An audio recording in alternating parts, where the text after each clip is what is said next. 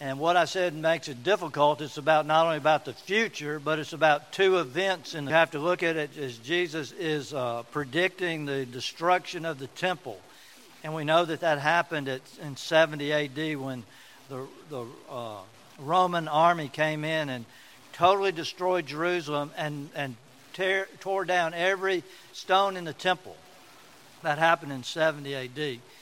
And then the rest of the chapter seems to indicate something that happens at the end of the age, which is thousands of years later. And what Jesus does, he's answering a question that the disciples asked when he warns them about the temple being destroyed. He says, When is this going to happen, and what are the signs of your coming? In other words, Jesus is saying, Don't connect the two together. And so he says, You're going to have. You're going to have the, the temple being destroyed, and then you're going to have the Son of Man coming at a different age. call that prophetic foreshortening. But the main point is we need to be prepared, uh, prepared for tribulation, trials, and troubles. And when you read this chapter, I just want to give you the principles I use to look at the whole thing. One is it's difficult and people disagree. Number two, it's about his coming history's going to an end of the age. We're not circular, we're linear. We're going to a time when history is going to end with the coming of Christ and the establishment of the new heaven and the new earth. But we don't know where he comes. That's point three. And number four, whenever he comes, we're to be prepared. That's point four. And while we're waiting, we're to preach the gospel and bring glory to God. And so if you lay that grid over it, it'll keep you from wandering off into speculation and falsehood. Matthew 24, verse 36 and following. No one knows about that day or hour, not even the angels in heaven, nor the Son, but only the Father. As it was in the days of Noah, so it will be at the coming of the Son of Man. For in the days before the flood, people were eating and drinking and marrying and giving in marriage, up until the day Noah entered the ark and they knew nothing about what would happen until the flood came and took them all away. This is how it will be at the coming of the Son of Man. Two men will be in the field, one will be taken and the other left. Two women will be grinding with a handmill, one will be taken, the other left. Therefore, keep watch, because you do not know what day your Lord will come. But understand this if the owner of the house had known at what time of night the thief was coming, he would have kept watch and would not have let the house be broken into. So you also must be ready, because the Son of Man will come in an hour when you do not expect him. Who then is faithful and wise servant, whom the master has put in charge of the servants in the household, to give them their food at proper time? It will be good for that servant whose master finds him doing so when he returns. I tell you the truth, he will put him in charge of all his possessions. But, but suppose that servant is wicked and says to himself, My master is staying away a long time. And he then begins to beat his fellow servants and to eat and drink with drunkards. The master of the servant will come on a day when he does not expect him, at an hour when he is not aware of, and he will place him with the hypocrites he will cut him into pieces and assign him a place with the hypocrites where there'll be weeping and gnashing of teeth. The word of God to God's people. Let's pray. Father, thank you for these words that Jesus spoke on the Mount of Olives about your return and about our preparation. Would you give us eyes to see and ears to hear and minds to understand your word today? And we pray in the name of Jesus. Amen. Most of you have heard or know kind of how I prepare my sermons.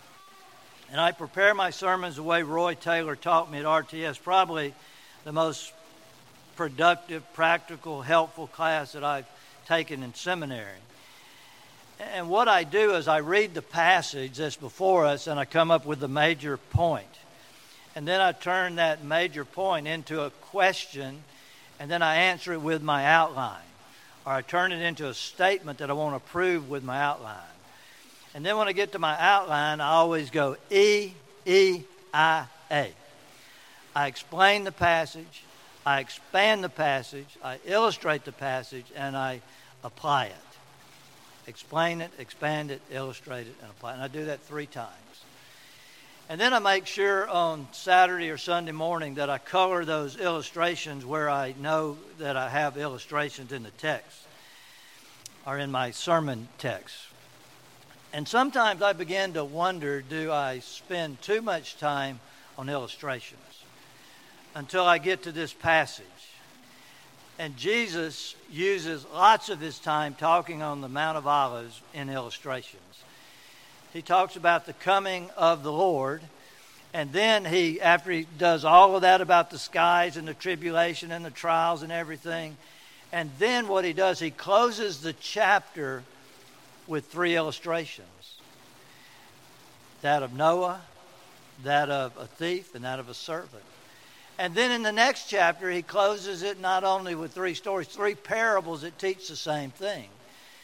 And what Jesus is trying to do or is doing in this passage is this He's trying to say, Don't miss my point. The point is that you don't know when I'm returning, but be prepared. And as you look at this passage, I'm going to divide it up as uh, E E I A. Uh, I've already explained the passage last week. We expand it with Noah, we illustrate it with the thief, and we apply it with the servant. Let's expand it with Noah. It says, In the day of the coming of the Lord will be like the days of Noah. They'll be eating and drinking and marrying and giving in marriage. Their time will be taken up doing these things. Uh, it's amazing that he uses these things of eating and drinking and marrying and giving marriage. Have you ever planned a wedding? It's like planning the invasion of Normandy, you know, uh, and about that costly, you know, and it consumes you. And so the picture here is these people consumed with planning a wedding, a marriage, and doing fun things.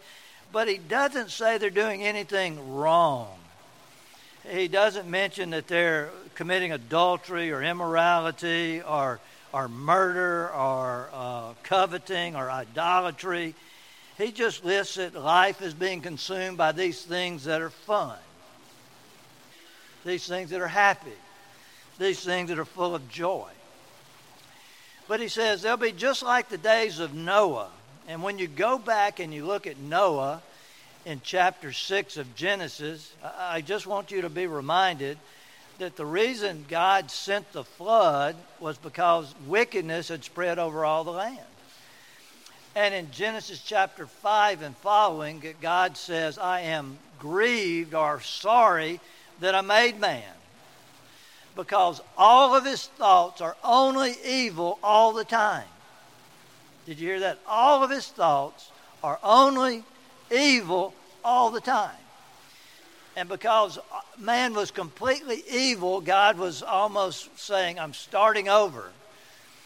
And he found, but Noah found favor in the eyes of God. Noah found grace. God's grace made this man different.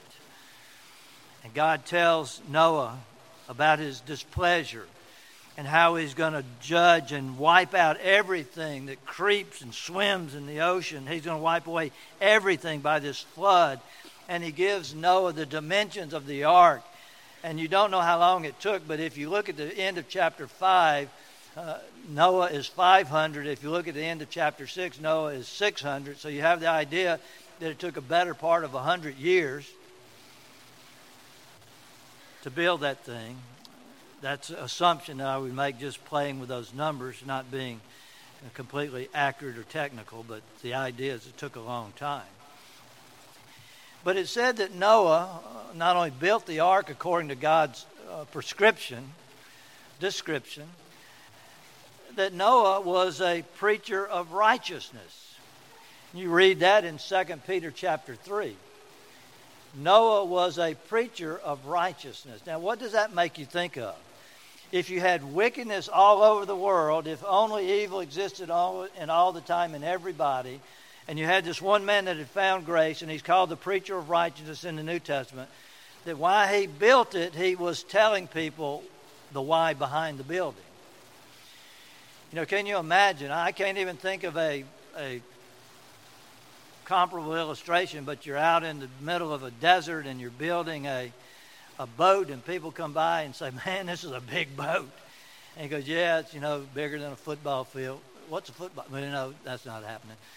But anyway, it was big, it was huge. And they were saying, Well, what are you doing this for? Well, God told me He's going to judge the world, and this is going to be the way that He saves His faithful people. Why don't you repent of your sins and get in? He had to be doing that. He probably had to be saying, You can't live like that, like John the Baptist. You can't have your brother's wife. You can't live in immorality. You can't live in an incestuous situation. You can't live in drunkenness. You can't live in. He had to be pointing out the unrighteousness and the righteousness of God. And he's saying salvation is when you believe these things are wrong enough to turn from them and get on the boat.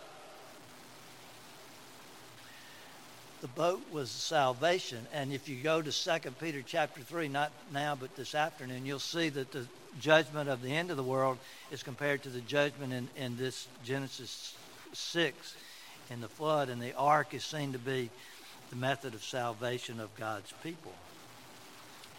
And they not only didn't listen to him, they mocked him. Now you can find that also in 2 Peter chapter 3. You're not only, you know, foolish, but you're you're crazy. You're absolutely mad. You know, we've never had water like that. We, we've never done that. And God judging the world, you know, God's not going to judge the world. Can't you just hear him? Can't you hear them today? You know, you talk about God judgment and that everybody's going to stand before the judgment seat of God, and people laugh. But it's not a laughing matter. And it's a call to repentance and a call to faith. The point is that what had happened in their lives is that they had allowed life to squeeze out eternal life. They had allowed the everyday enjoyment to overshadow the eternal enjoyment of God. It wasn't that they were doing bad, it was just that God had been replaced by something else. I want to read a paragraph by Ligon and then a paragraph by uh, William Hendriksen. And he said, and interestingly, there is nothing, absolutely nothing wrong with anything that Jesus gives in this list. Jesus doesn't say, when I come again, there are going to be thieves and murderers and pillaging and lusting. All that may be true, but that is not what Jesus says. Why? Because he wants to highlight that these people are going to be preoccupied with mundane activities, that they have forgotten the greater spirituality of life. It is being so wrapped up in the routine of daily life that God is pushed to the periphery and forgotten. He is something that is plugged into your schedule, maybe a couple hours a week, maybe one hour a week. But the rest of life is dominated by the thinking of the temporal and has replaced the eternal on the list of our priorities. And then he quotes William Hendriksen when the soul becomes entirely wrapped up in the mundane things, however appropriate they are, eating and drinking, marrying, giving and marriage, so that these matters become ends in themselves and spiritual tasks are neglected, they're no longer a blessing to us, they have become a curse. They have become evidences of gross materialism, false security, and a cold selfishness. You see, in America, our problem isn't probably going to, we're going to face physical persecution, but that our material stuff is going to choke out the spiritual life of, of people. Jesus said, you know, that you sow the seed on the ground, that's the word of God, and some falls on a hard heart, and the birds come and take it up. Some fall on a shallow heart, and persecution comes and burns it up but some falls on a deeper level and it falls on the thorny ground and the deceitfulness of riches and the desire to get wealthy choke out the word of God. The mundane things. I heard an illustration about a man who was fly fishing. I wish I knew how to do that. That sounds like fun. But he was going to his favorite spot, which was on a river that had a small waterfall uh, downstream, and he liked to fish close to it because that's where he caught the most fish. And he's out there in his waders, and he got to chasing a fish. You know, he just kept getting a bite, and he kept going further on. And finally, he got a little bit too close to the edge, and he slipped on his rock, and water filled up his waders, and he couldn't get up, and it swept him over the fall, and he drowned. He wasn't doing anything wrong. He was doing something very enjoyable, but it took his life. And the illustration is that we can be doing something totally good to the ignoring of everything spiritual, and it'll take our life. So that's the expanding of the text into Noah. Then the illustration of the text is the thief. The thief comes when you don't know it. You don't know the day or the hour. If you knew the day or the hour, you'd be prepared, right? You'd keep your car locked up. You would put your motorcycles and your bicycles in the garage and lock the door. You would, you would lock your car. I remember when people were going through our neighborhood, and they were, I guess they were looking for stuff people had left in the car, and uh, you know, you have the the dashboard open and the console between the seats open, and you ask the policeman what to do. They say, "Well, lock your car, don't keep anything valuable, and keep a light on." And I go, "I think what I'll do is I'll not keep anything valuable in the car and leave it open so we won't break the window to see that there's nothing in there, and keep the light on." But the thief, as dumb as he is, you know, don't you, you know, you, you read these crime shows. I mean, you read the crime report, and you think, did he think he's going to get away with it? You know, thieves are dumb, but they're not dumb enough to send you a text and say, "Hey, coming tonight about 3:30," or you know, giving you a, you putting a post-it note on your door and say, "See you later," you know, because you'd be ready. But Jesus is like that thief, not that he comes to steal and to rob and destroy, but he comes at the time that you don't expect him. And that theme is expanded, there we go again, expanded throughout the rest of Scripture. It says in, in 2 Peter 3.10, But the day of the Lord will come like a thief. The heavens will disappear with a roar. 1 Thessalonians chapter 5 and 1, Brothers and sisters, about times and dates we don't need to write you for you know that very well the day of the Lord will be like a thief in the night, while people are saying peace and safety, destruction will come upon them suddenly. And then you remember Revelation chapter uh, 3 and verse 3. Remember before you ha- what you have received and heard, hold it fast and repent. But if you do not wake up, I will come like a thief, and you will not know what time I come to you. And then one more in Revelation 16 Behold, I come like a thief. Blessed is he who stays awake and remain clothed, so as not to be naked and go shamefully exposed. The point is to be forever ready. Perpetually prepared is what one writer said. To be ready because no one knows the time, the day, or the hour. Not even Jesus. Isn't that a mind boggling thing that Jesus says he doesn't know? That's got to be Jesus talking in his humanity. That in his humanity he doesn't know. I'm sure he knows now.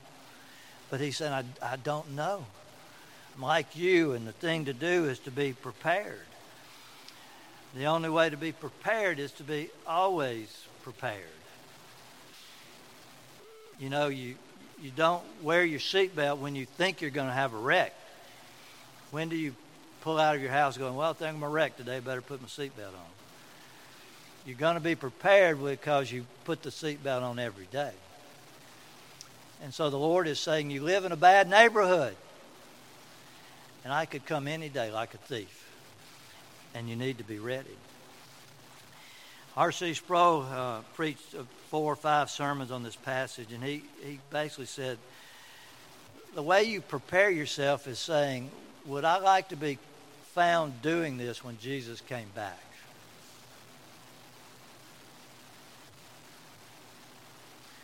Would I like to be found doing this when Jesus came back?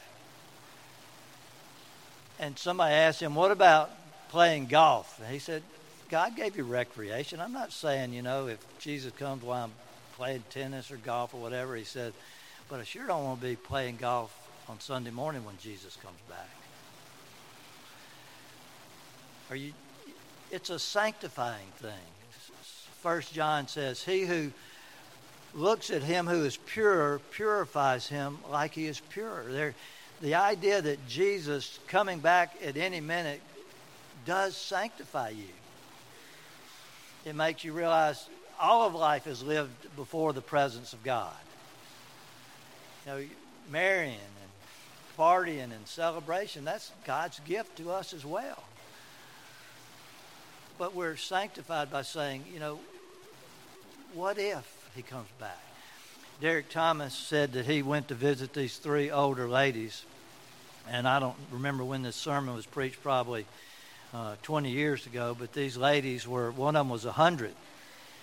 And he got to talking to them like you do about the old times and, you know, just trying to find out about their, their life. You know, somebody lives to be 100 and still of sound mind. You want to find out what they did. And so he said, You ever go to the movie? Picture show, you know? And they kind of all blushed. And one of them said, Well, we, we went one day. And we got to thinking, would we want to be in here when the Lord came back? And we've never been back. 40 or 50 years. Now, I'm not condoning don't go to a movie theater, but you have to admire the way they filtered their activity through the question. Is this the way that the Lord would want me to spend this day? And it, it might be. I remember going to see a, terrible movie, not in that it was bad. It was just a bad movie. You know, you've heard of B-rated movie. This is about a D. But uh, I went with my friend Dennis Royal right after exams at RTS. I was just, I was just blah and flat. And he said, "Let's go to the movies." And nothing was on, but we went to see nothing. And uh, I think it was a where we ought to be that day. But is that where you always ought to be?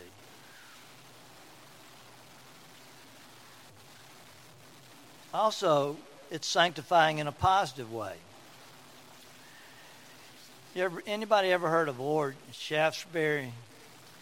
His dad was a duke, that made him a lord. I don't understand all those titles of royalty, but he was a, a duke, and he had a lot of money, had a lot of influence because he was born into royalty, and he got converted. And in his conversion, he got to seeing the world with different eyes. And he began to see how God's people were being mistreated and uh, make sure I get the order right. The first thing he did was was he started working with the mentally ill. He went to an insane asylum, and he said the people there were basically unclothed, not fed, and a lot of them were kept in chains. Can you imagine? You know, in the 1700s, that's no understanding of Alzheimer's or anything like that, or dementia or something, and how they would treat people. And so he went to working on reform in the mentally ill and the insane asylums. He also then focused on children who were working. Children the age four year olds. We got any four year olds here? they're even we don't even they don't even come into service because you know they're so small they're in the back.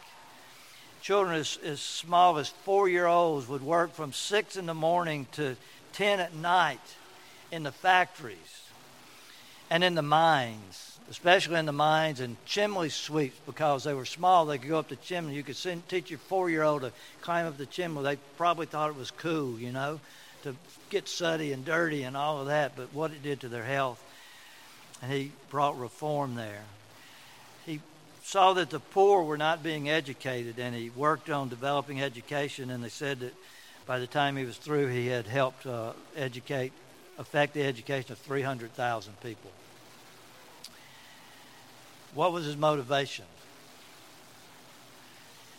Lord Shaftesbury said this There has not been one hour in the last 40 years that I didn't think about the coming of the Lord.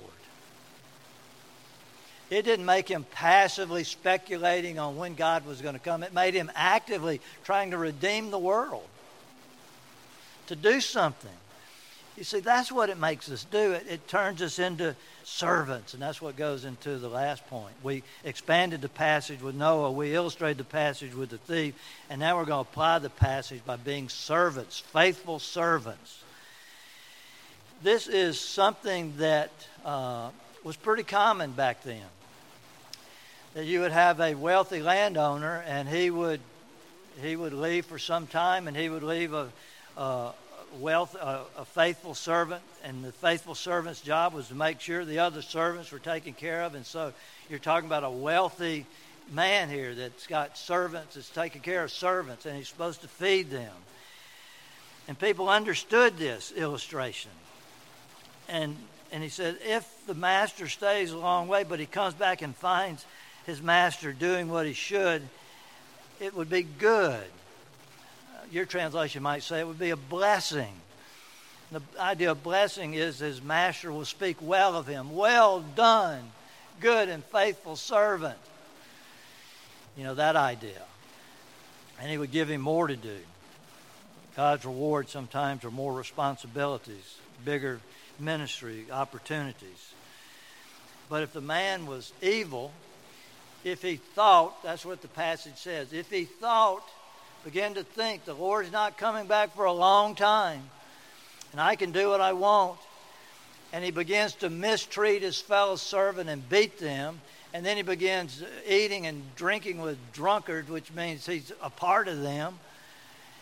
He said, That man will be cursed when the Lord comes back. He'll be cut in two and cast away with the hypocrites where there's weeping and gnashing of teeth.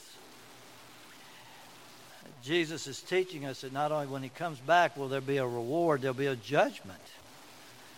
We're not going to talk about that right now. We've got a couple of parables next couple of weeks that will deal with that some more. But a servant, this servant was giving a task. One task take care of the servants, make sure they're fed. What are you called to do? Did you know the word vocation comes from the Latin word for calling? What are you called to do? The reformers broadened the idea of calling because we had narrowed it into a an understanding that only monks and priests and folks like that were called. They were called to do the Lord's work, you know. And uh, the reformers said that everybody's called in whatever they do to serve the Lord with all their heart to the glory of God. And they began to say the Lord is as happy and as glorified with a farmer or woodcutter as he is with a priest if they're called to do that.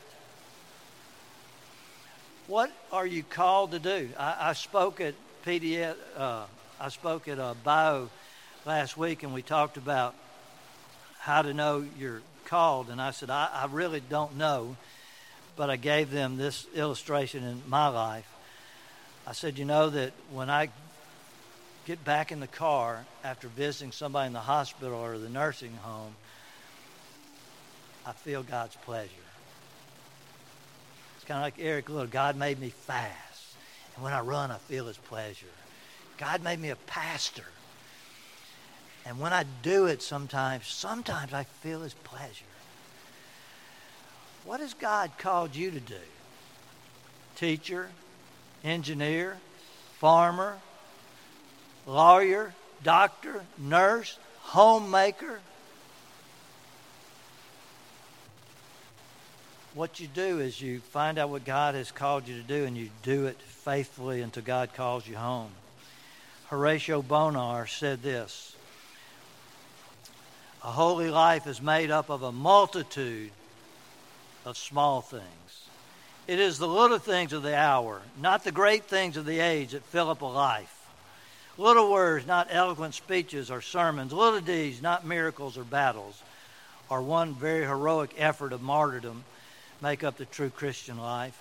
It is a, it is a, it's a simple, constant sunbeam, not the lightning.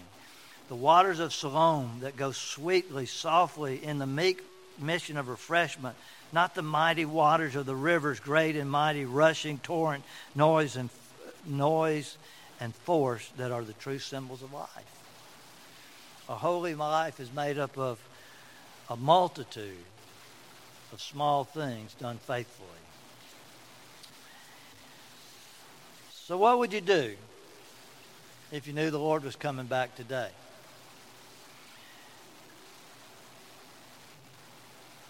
There was a time in 1700s when Connecticut was not yet a state. And uh, they were having a debate on how to relate the state government to the federal government, and there became a great storm, and everything got dark, and it's known in Connecticut as the dark day. And it got so dark, you, no lights, you know, like that, no electricity. It got so dark that people began to think maybe this is the day of the Lord. You know, the, the skies are dark, and He's going to come in the clouds, and started going home. And uh,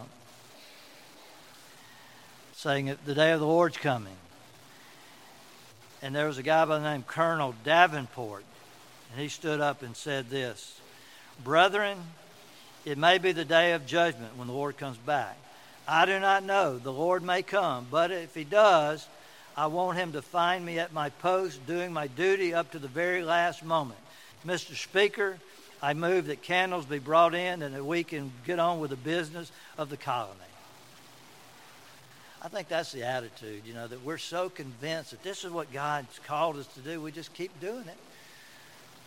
That doesn't mean it doesn't change and you don't go into different phases, but even there you understand what God's called you to do and you just keep doing it faithfully until He calls you home or He comes back. Let's pray. Father, thank you for this uh, lesson.